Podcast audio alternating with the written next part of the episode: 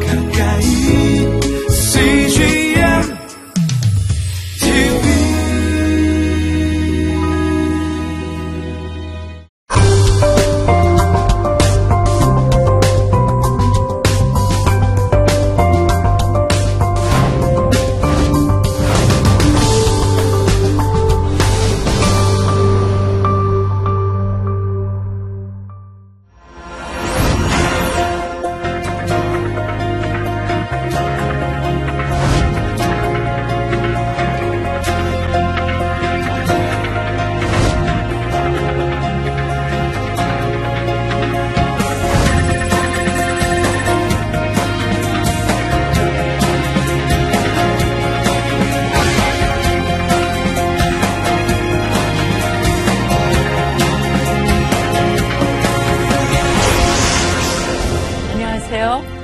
저는 삐아 대표 김윤희입니다.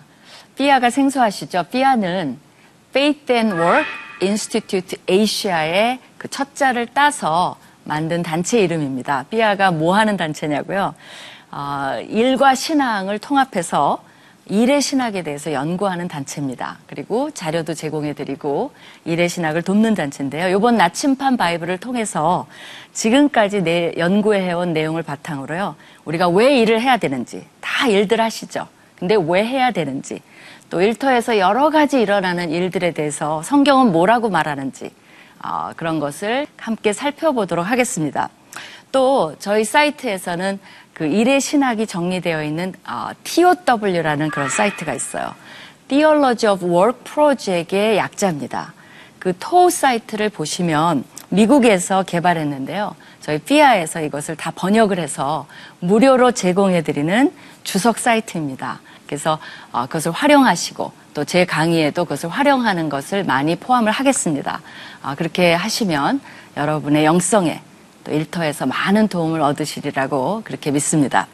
자, 이제 강의를 좀 시작해 볼 텐데요. 오늘부터는 조금 다른 종류의 성경 공부가 될 것 같아요. 이제, 이제까지는 성경을 공부하시고 그 내용을 파악을 했다면 제 성경 공부는 방향을 달리해서요. 성경은 공부합니다. 근데 일에 대해서 그 성경이 뭐라고 얘기하는지 어, 그것만을 집중적으로 좀 조명해서 이야기해 보도록 하려고 합니다. 그 OECD 국가 중에서 주사를 해보니까요. 원래 우리가 1인당 평균 근로시간이 가장 긴 나라였습니다. 근데 이제 2008년도에 멕시코의 1위를 빼앗겼어요. 좋은 거죠, 사실은. 일을 조금 멕시코보다는 덜 하니까. 그래도 우리가 1인당 평균 시간이요. 2000대입니다. 2124시간을 일합니다. 근데 일본은 1000대예요. 1729시간을 일하고요. 독일과 비교하면요. 우리가 4개월을 더 일합니다. 그러니까 굉장히 어떻게 보면 월커홀릭인 그런 나라라고 볼 수도 있죠. 그러니까 이렇듯 많은 분들이 일터에서 대부분의 시간을 보냅니다. 10시간 이상을 일한다고 합니다. 그러니까 새벽에 나가서 어, 밤늦게 들어오고 야근도 잦고 그렇기 때문에 어, 성경이 일에 대해서 무엇을 가르치는지 거기에 대해서 묵상해보고 연구해보는 거는 어, 우리 대한민국의 정말 중요한 과제라고 생각이 들어요. 오늘 공부하실 내용 한번 어, 살짝 살펴볼까요? 어, 두 가지입니다. 오늘의 관전 포인트는요. 일의 기원, 일 누가 만들었는지, 어, 일은 어, 타락 전에 왔는지, 아니면 타락 후의 저주인지, 그것에 대해서 성경적 관점을 좀 보실 거고요. 두 번째는 이분법의 고리를 끊어라 에 대해서 공부를 해보시겠습니다. 이거를 하시기 전에요. 처음이니까 먼저 비디오 하나를 살펴보시고 어, 또 이야기를 나눠보도록 하겠습니다. 비디오가 준비가 되어 있는데요.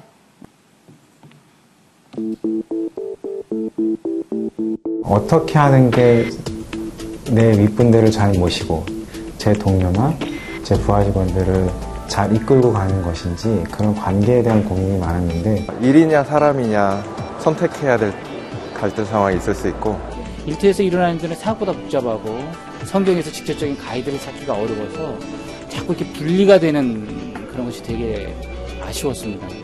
나는 이 일을 하면서 재밌긴 하고 나는 이 일을 하면서 보람도 있고 그런데 하나님의 일에 이게 과연 얼마나 도움이 될까? 어, 비디오 어떠셨어요? 내용이 어, 여러분이 공감을 좀 하셨나요? 어, 이분들과 여러분도 동의하시나요? 어, 그러셨기를 바래요. 많은 분들이 이것을 보시고 맞다. 아, 나도 그렇게 알고 싶다. 라고 말씀을 해오셨어요. 그래서 이제 저희 피아에서는 이런 것들을 연구해서 좀 더 알려드리고 일의 신학에 대해서 정리를 해드리고 어, 그런 일들을 하고 있습니다. 제일 처음에요. 일은 과연 누가 만들었는가? 고대 바벨론 신화를 한번 살펴볼게요. 거- 거기에 아트라시스 서사시라는 것이 있습니다. 아주 오래된 건데요. 어, 창세기와 어, 창조라든가 홍수 이야기가 비슷한 걸로 굉장히 유명해요. 근데 이제 이 서사시에 보면 어, 거기에 이류신들이 나옵니다. 그 이류신들이 대왕신들을 모시면서 일하는 얘기가 나와요. 운하도 파고 또 어, 가- 땅도 갈고 이러면서 대왕신들을 섬깁니다. 그러다 보니까 너무 피곤해 갖고 하기 싫어서 그 대왕신 엔릴이라는 어, 신이 있어요. 그 신을 가두고 구테타를 일으켜요.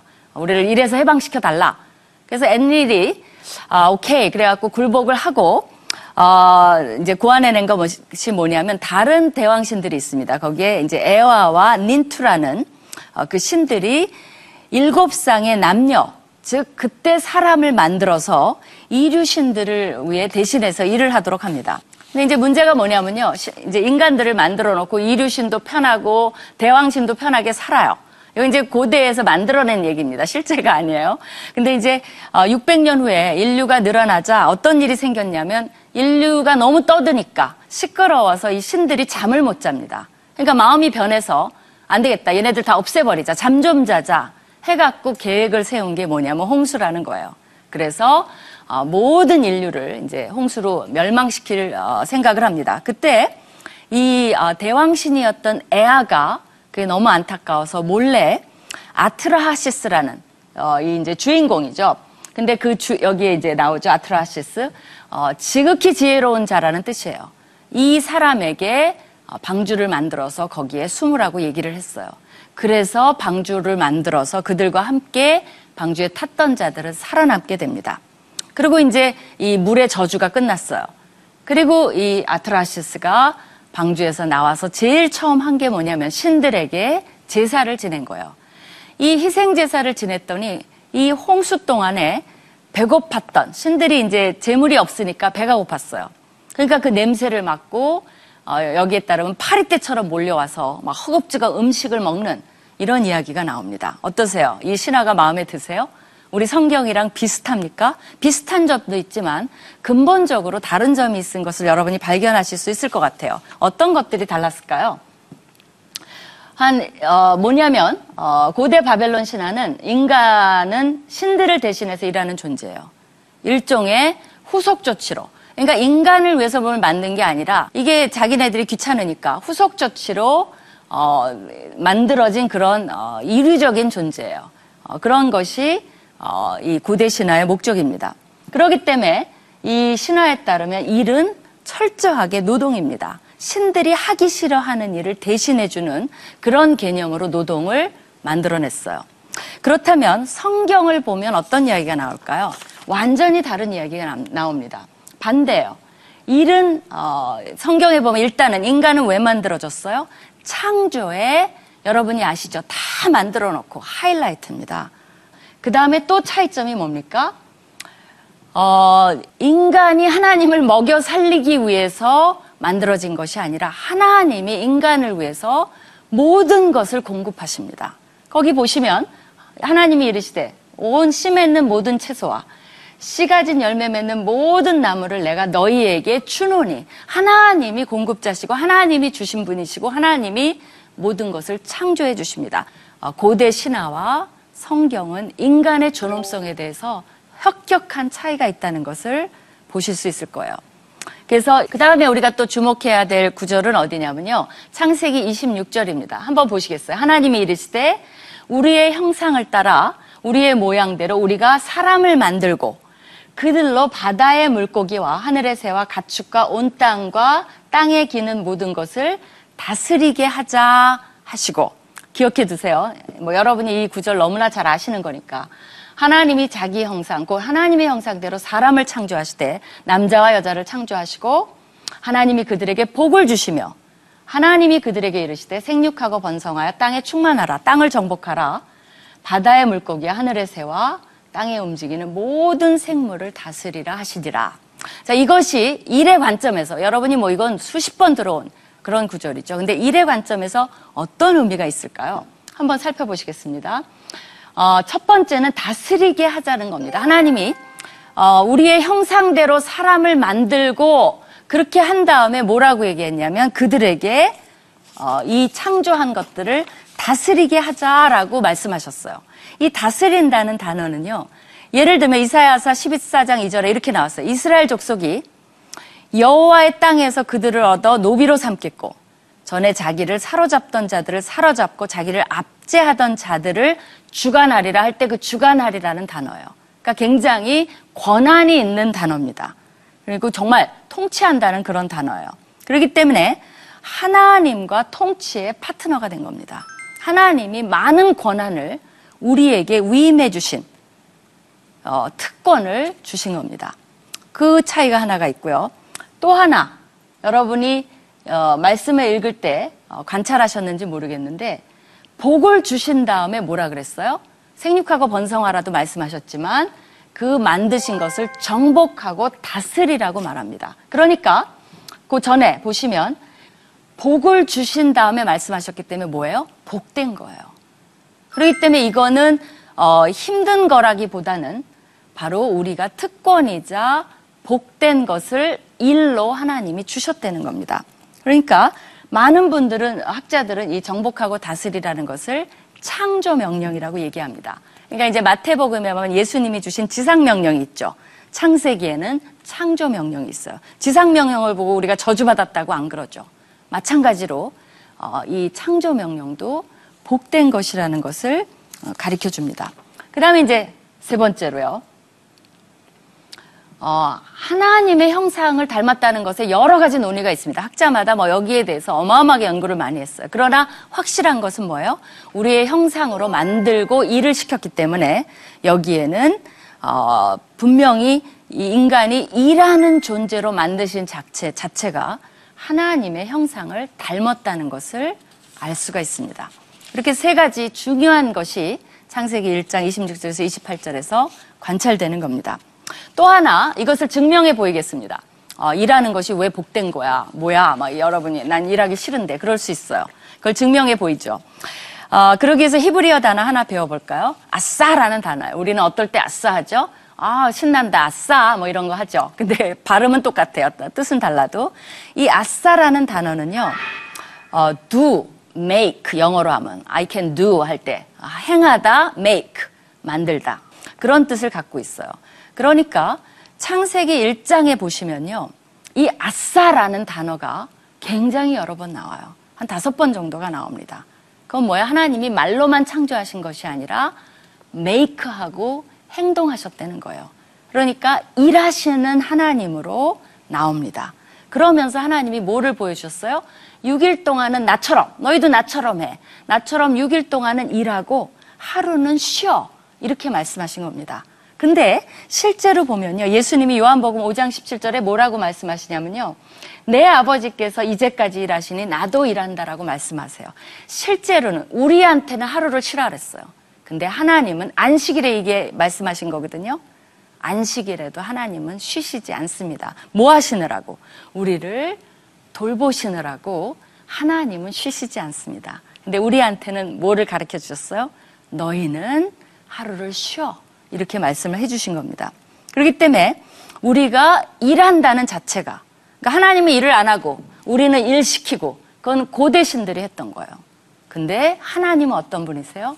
스스로 일하시고 어떻게 보면 주무시지도 않고 일하시고 쉬지도 않고 일하시고 우리한테도 그 축복으로 어, 또 하나님의 형상을 닮은 모습으로 일하는 존재로 만드셨다는 겁니다. 그렇기 때문에 어떻게 보면 우리가 일할 때 행복하다고 볼 수 있어요. 그래서 어, 창세기 1장의 3장을 보시면요. 어, 거기는 하나님의 하신 일로 가득합니다. 한번 살펴볼까요? 하나님의 흙으로 인간을 만드시죠? 정원과 과수원을 만드시죠? 인간에게 가축을 만들어 주시죠. 해양 동물과 조리와 온갖 식물을 소개하시죠. 아담을 잠들게 하여 갈빗대 하나를 취하여 살로 메우시고 갈빗대를 여자로 만드시고 남자에게 여자를 소개하시죠. 인간에게 가죽옷도 지어 주시고 어, 하시죠. 그럼 하나님은 뭐예요? 최초의 예술공예가 조경사, 마취의사, 외과의사, 결혼주선자, 결혼주례자, 의사, 의상 디자이너, 셨죠. 하나님이 굉장히 바쁘신 분이셨습니다. 또한 땅의 짐승과 가축도 분류하여 만드심으로 목축도 시작하게 하시고 그뿐만 아니라 일장을 보세요. 거기 보면 해양학, 조류학, 천문학, 식물학 등 무한한 일의 가능성을 열어놓으셨습니다. 이것은 노동으로 가득 찬 성경에 나오는 육체의 일의 시작일 뿐입니다. 그래서 일은 타락의 산물이 아니라 처음부터 하나님이 고안해 주신 겁니다. 그러기에 세상이 아무리 타락했다고 해도 우리는 일을 할 때 보람을 느끼고 일을 함으로 우리 자신이 성장하고 성숙하게 됩니다. 그래서 우리가 모두 일하기 위해 태어났다고 해도 과언이 아닙니다. 근데 일의 정의부터 한번 내려봅시다. 저희가 하는 건 직업의 신앙은 아니에요. 근데 어, 일을 일이라고 하다 보니까 직업 얘기를 많이 하게 됩니다. 그러나 하나님 말씀하신 일은 직업만 얘기하는 것이 아니라 어, 우리의 일거수일투족이 모두 어, 어, 일의 영역에 속한다는 것을 여러분이 기억하시면 좋겠어요. 주부의 집안일도, 학생의 학업도, 밥을 먹는 것도, 커피를 마시는 것도, 인터넷 서핑을 하다가 댓글을 다는 것도, 우리가 하는 것들이 다 일입니다. 근데 중요한 건 뭐냐면 어떤 일은 하나님이 기뻐하시고 어떤 일은 하나님이 싫어하신다는 겁니다. 어떤 일은 보람이 있고 어떤 일은 그렇지 않다는 겁니다. 일의 가치는 다 다르기 때문에 우리가 일을 어떻게 해야 되고 어떤 일을 할 때 하나님이 기뻐하시는지를 찾아 나가야 됩니다.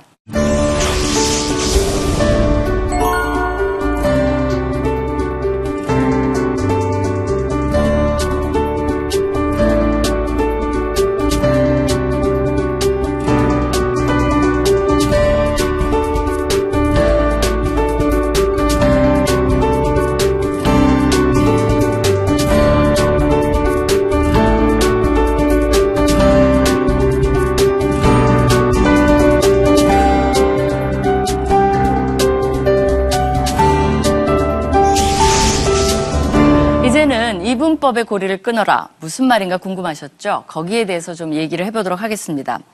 우리가 많은 분들이 세상 일과 하나님 일을 나눠서 말씀하시는 분들이 계세요. 예를 들면 그리스도인 중에 은혜를 받으면 이제 세상 일을 줄이고 주님의 일을 좀 더 해야겠어 라고 말씀하시거나 또 아니면 아예 조기 은퇴를 하고 이제부터는 정말 전적으로 하나님 일을 해야 되겠어 라고 말씀하시는 분들이 많이 있습니다. 그러니까 대부분의 기독교인들에게 하나님의 일이라는 것은 교회 활동이나 교회에서 직분을 맡거나 제자와 사역에 더 적극 참여하거나 선교 활동하는 것을 의미합니다. 전적인 하나님 일 하면 뭘까요? 신학교를 가거나 아예 선교사로 가는 것을 의미합니다. 그러니까 영적인 일이라는 것은 주로 말씀과 기도, 새벽 기도하고 뭐 아울리치 가고 교회 활동을 하는 것을 또 영적인 일이라고 말씀을 하세요. 그럼 세상 일은 뭡니까? 돈 버는 일, 직장 생활 하는 거, 월요일부터 토요일까지 일상 생활을 사는 거, 어, 그리고 이제 주일 성수는 열심히 하시죠. 그러면 이 주일 성수 하시는 걸 주님의 날, 이걸 하나님의 날, 이렇게 얘기하면 나머지 월요일부터 토요일까지는 무슨 날입니까? 이건 세상 일 하는 날? 이거는 어, 주님의 날과 관계없는 날? 그러니까 이런 어, 모순이 생긴다는 겁니다. 그럼 이 월요일부터 토요일까지는 어떤 의미를 지니는 걸까요? 그러니까 어, 많은 분들이 어, 이제 세상 일을 소위 하고 있는 거죠. 그러면 기독교인들의 대, 그러니까 누구든지 대부분의 삶을 직장에서 보낸다면 90%를 직장에서 보낸다면 하나님 일은 10%고 이 90%는 의미가 없어지는 것이 돼요. 그러니까 우리가 의미를 찾아와야 돼요.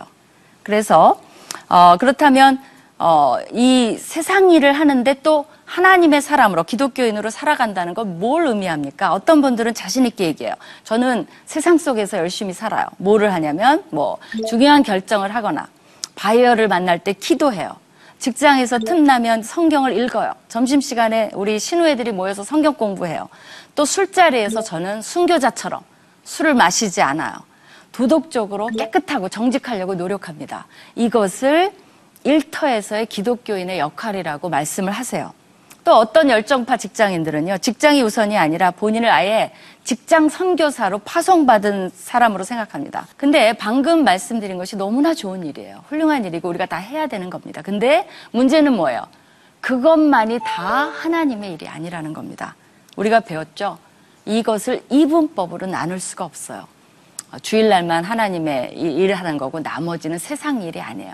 다 하나님의 일이에요.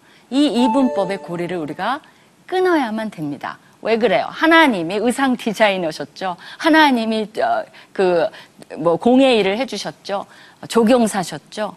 그렇기 때문에 우리가 하고 있는 모든 일은 하나님의 일이라는 생각으로 이분법이 아니라 일어나 해야 된다는 것입니다. 그렇기 때문에 이 개념이 사실 어디서부터 왔냐면요. 중세 때도 그랬어요. 중세 때는 수도사들, 무슨 신부, 수녀만이 주님을 섬길 수 있는 부름을 받은 소명으로 거룩한 직분이라 그랬습니다. 이걸 베르프라 그래요. 소명이라 그래요. 그리고 나머지 일하는 분들은 다 천한 일, 알바이트, 노동을 한다라고 그렇게 주장을 했습니다. 이거에 분개해서 이 이분법의 고리를 끄는 자가 바로 루터입니다. 종교개혁가. 그는 이게 비성경적이라는 것을 너무나 느꼈기 때문에 어, 신으로 모든 직업은 신으로부터 부여받은 임무임을 강조했습니다. 이것을 보고 사회학자 막스 베버는 루터가 근대적 의미의 직업 개념을 창출했다고까지 얘기를 했어요. 너무 성경적으로 돌아간 거죠. 그죠? 그래서 우리 모두는 뭐를 하고 있는 거예요? 하나님으로부터 받은 신성한 소명을 지금 하고 있는 겁니다. 그래서 이제 우리가 어, 그런 것으로 거듭나야 될 것 같아요. 일의 신학에 대해서. 제가 하나 예를 들어볼게요. 사도행전에 보시면요. 이- 그 6장 1절에서 4절에 집사를 임명하는 얘기가 나옵니다. 거기에 어, 이런 말이 나와요. 그때 제자가 더 많아졌는데 헬라파 유대인들이 자기의 과부들이 어, 매일 구제에 빠짐으로 히브리파 사람을 원망하니 그러니까 헬라파 유대인들과 히브리파 사람들 사이에 지금 갈등이 생긴 거죠. 그죠? 그 다음에 열두 사도가 모든 제자를 불러 이르되 우리가 하나님의 말씀을 제쳐놓고 접대를 일삼는 것이 마땅하지 아니하니 그랬어요. 기억해 두세요. 형제들아 너희 가운데서 성령과 지혜가 충만하여 칭찬받는 사람 일곱을 택하라. 우리가 이 일을 그들에게 맡기고 우리는 오로지 기도하는 일과 말씀 사역에 힘쓰리라 하니 이제 이거를 왜 말씀드리냐면 NIV가 여기에 보면 두 가지 어, 이제 NIV가 어, 뭐라고 이걸 번역을 했냐면요 식탁 시중을 드느라고 하나님의 말씀 사역을 소홀히 했다라고 번역을 했어요. 그러니까 뭡니까 식탁 시중을 드는 것과 어, 말씀 사역을 소홀히 했다는 것과 이 뉘앙스를 보면 어떤 게 더 우월하게 느껴집니까? 식탁은 시중을 드는 거고 말씀은 사역을 하는 거고 마치 이것이 훨씬 더 우월한 것처럼 그렇게 느껴져요. 그래서 나는 우리는 이런 일 못하겠고 그죠? 어, 더 사역을 해야 되겠다. 영어로 보면요. It might be right for us to neglect the ministry of the word of God in order to wait on the table. 이건 시중 드는 거예요. 그래서 더 중요한 사역을 해야 되겠다라는 것처럼 들려요. 이거는 번역이 잘못된 겁니다. 어떻게 잘못됐냐고요? 한번 그 다음 보실까요? 여기 이제 그 어, 식탁을 섬긴다는 단어가요. 디아코니아라는 단어예요. 그 그러니까 식탁에 시중 든다는 단어 자체가 이런 세 가지의 의미를 다 갖고 있어요. 식탁을 섬긴다, 봉사한다. 그러나 사역을 한다라는 의미도 들어 있습니다. 그러니까 한 단어로 이 세 가지가 다 되는 거예요. 그러니까 이제 그 다음을 보시면 그러니까 정확한 번역을 하려면 이렇게 했었어야 돼요. 식탁을 섬기느라 우리가 하나님의 말씀 섬김을 소홀히 하는 건 옳지 않습니다. 그죠? 섬긴다, 섬긴다. 이렇게 번역을 했었어야 돼요. 아니면 아예 사역으로 한다면, 왜냐하면 같은 단어입니다. 아, 사역을 한던 식탁 사역을 하느라 하나님의 말씀 사역을 소홀히 하는 건 옳지 않습니다. 이렇게 번역을 했었어야 돼요. 왜냐하면 사절에 뭐가 나오냐면요. 어, 말씀 사역에 힘쓰니라. 이게 같은 단어예요. 같은 어원에서 온 단어입니다. 그러니까 성경에서는 이 두 가지를 구분하지 않았다는 거예요. 그러니까 질, 보시면 어, 성경의 사도행전의 일의 신학은 모든 사역은 이것이 어, 식탁을 섬기는 거든 과부를 구제하는 거든 말씀을 가리키는 거든 다 동일하게 질적으로 같으며 굉장히 중요하다는 겁니다. 우리는 다 지금 뭘 하고 있는 겁니까? 하나님 앞에서 주신 소명을 동일하게 감당하고 있어요. 나중에 스테반은 어, 그 집사였잖아요. 어, 이 식탁을 섬기는 사람으로 뽑혔지만 보면 스테반이 순교하잖아. 영적으로 얼마나 훌륭한 인물이 식탁을 섬겼는지를 어, 단적으로 보여줍니다. 여러분이 구약을 보시면 이 직업 또는 일이라는 단어가 다양하게 쓰였어요. 회막을 짓, 거, 거룩한 회막을 짓는 데도 쓰였고요. 노예가 하는 일도 쓰였고 농경의 일도 쓰였고 어업과 상업의 일에 쓰였어요. 그러니까 같은 단어가 성과 속의 구별 없이 구약에서도 곳곳에 쓰였다는 것을 여러분이 보시면 좋을 것 같아요. 오늘 긴 시간 얘기를 했는데 어, 일의 신학에 대해서 어, 좀 도움이 되셨나요? 한번 요약 정리를 해보도록 하겠습니다. 우리의 삶에 적용할 점은 어, 몇 가지를 생각해 볼게요. 모든 일과 노동에는 성과 속에 구별은 없습니다. 확실히 하셨죠? 여기서부터 출발하지 않으면 모든 것이 다 어, 다시 이분법으로 돌아가 버려요. 모든 일 속에 하나님께서 함께 하셔야 우리의 영성이 일로 나타나야 합니다. 사실은 좀 시간이 없어서 제가 줄였는데요. 요셉 이야기를 하고자 한 것입니다. 요셉을 가만히 보시면 참 재밌는 게 있어요. 보디발의 집에서 요셉이 그냥 기도만 한 게 아니에요. 보디발의 집을 융성하게 합니다. 거기에 성경에 보면 그 39장에 하나님이 요셉과 함께 하셨단 말이 8번이나 나와요. 그러니까 하나님과 요셉이 합작해서 보디발의 집을 융성하게 한 것입니다. 그러니까 모든 일 속에 중요한 건 하나님이 함께 하시는 거야. 내가 이 저기 풀을 뽑든 나무를 뭐 자르든 의자를 만들든 어, 사무실에서 일을 하든 장사를 하든 사업을 하든 바이어를 만나든 우리의 삶 속에서 하나님이 함께 하시는 건 중요해요. 근데 그것이 일로 나타나야 된다는 거예요. 요셉은 감옥도 형통하게 했어요. 그러다 보니까 나중에 총리에 가서도 훌륭한 일을 해냈다는 것입니다. 그러니까 하나님께서는 일을 우리에게 주셨고 하나님과 함께함으로 우리가 무엇을 하든지 어, 우리의 영성이 일로 나타나게 하시는 것을 기대하고 그것이 일의 신학의 핵심입니다. 일의 신학의 기본은 모든 노- 노동의 존엄성을 존중하는 것입니다. 자, 오늘 어떠셨어요? 일의 신학. 아, 저는 재밌는데 재밌으셨는지 모르겠습니다. 다음 과에서는요. 그렇다면 여러분 질문 있으시죠? 근데 그건 좋아. 근데 왜 이렇게 일이 힘들어? 그래서 일, 왜 이렇게 고달픈 것일까요? 라는 제목으로 또 여러분을 찾아뵙겠습니다. 아, 강의 들어주셔서 너무나 감사를 드립니다.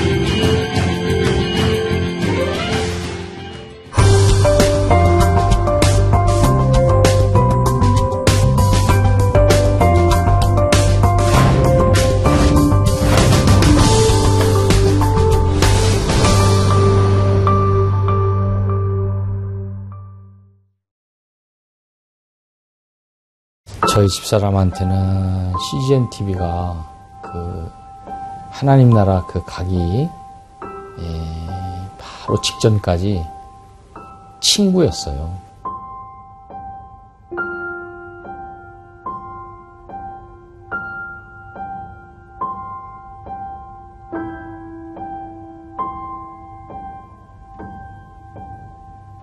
그때 하용조 목사님께서 아, 그 설교를 하실 때 동병상련이라고 그 목사님이 그런 가운데서도 말씀을 전하시는데 그 병상에서 그 손들기도 참 어려웠을 건데 제가 볼 때. 손을 번쩍 번쩍 들면서 아멘 아멘. 그렇습니다. 주님 맞습니다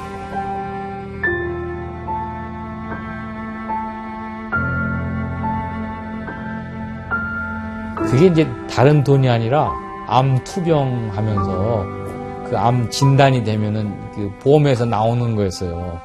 의품 정리하면서 통장을 딱 찍었는데 보니까 거기에 뭐 아프리카 뭐, 뭐 터키에 있는 동기 선 교사님 이런 분들한테 그 CGN TV를 선물을 하면서 그 정리가 됐더라고요. 지금도 보면은 그 애틋함이 있어요.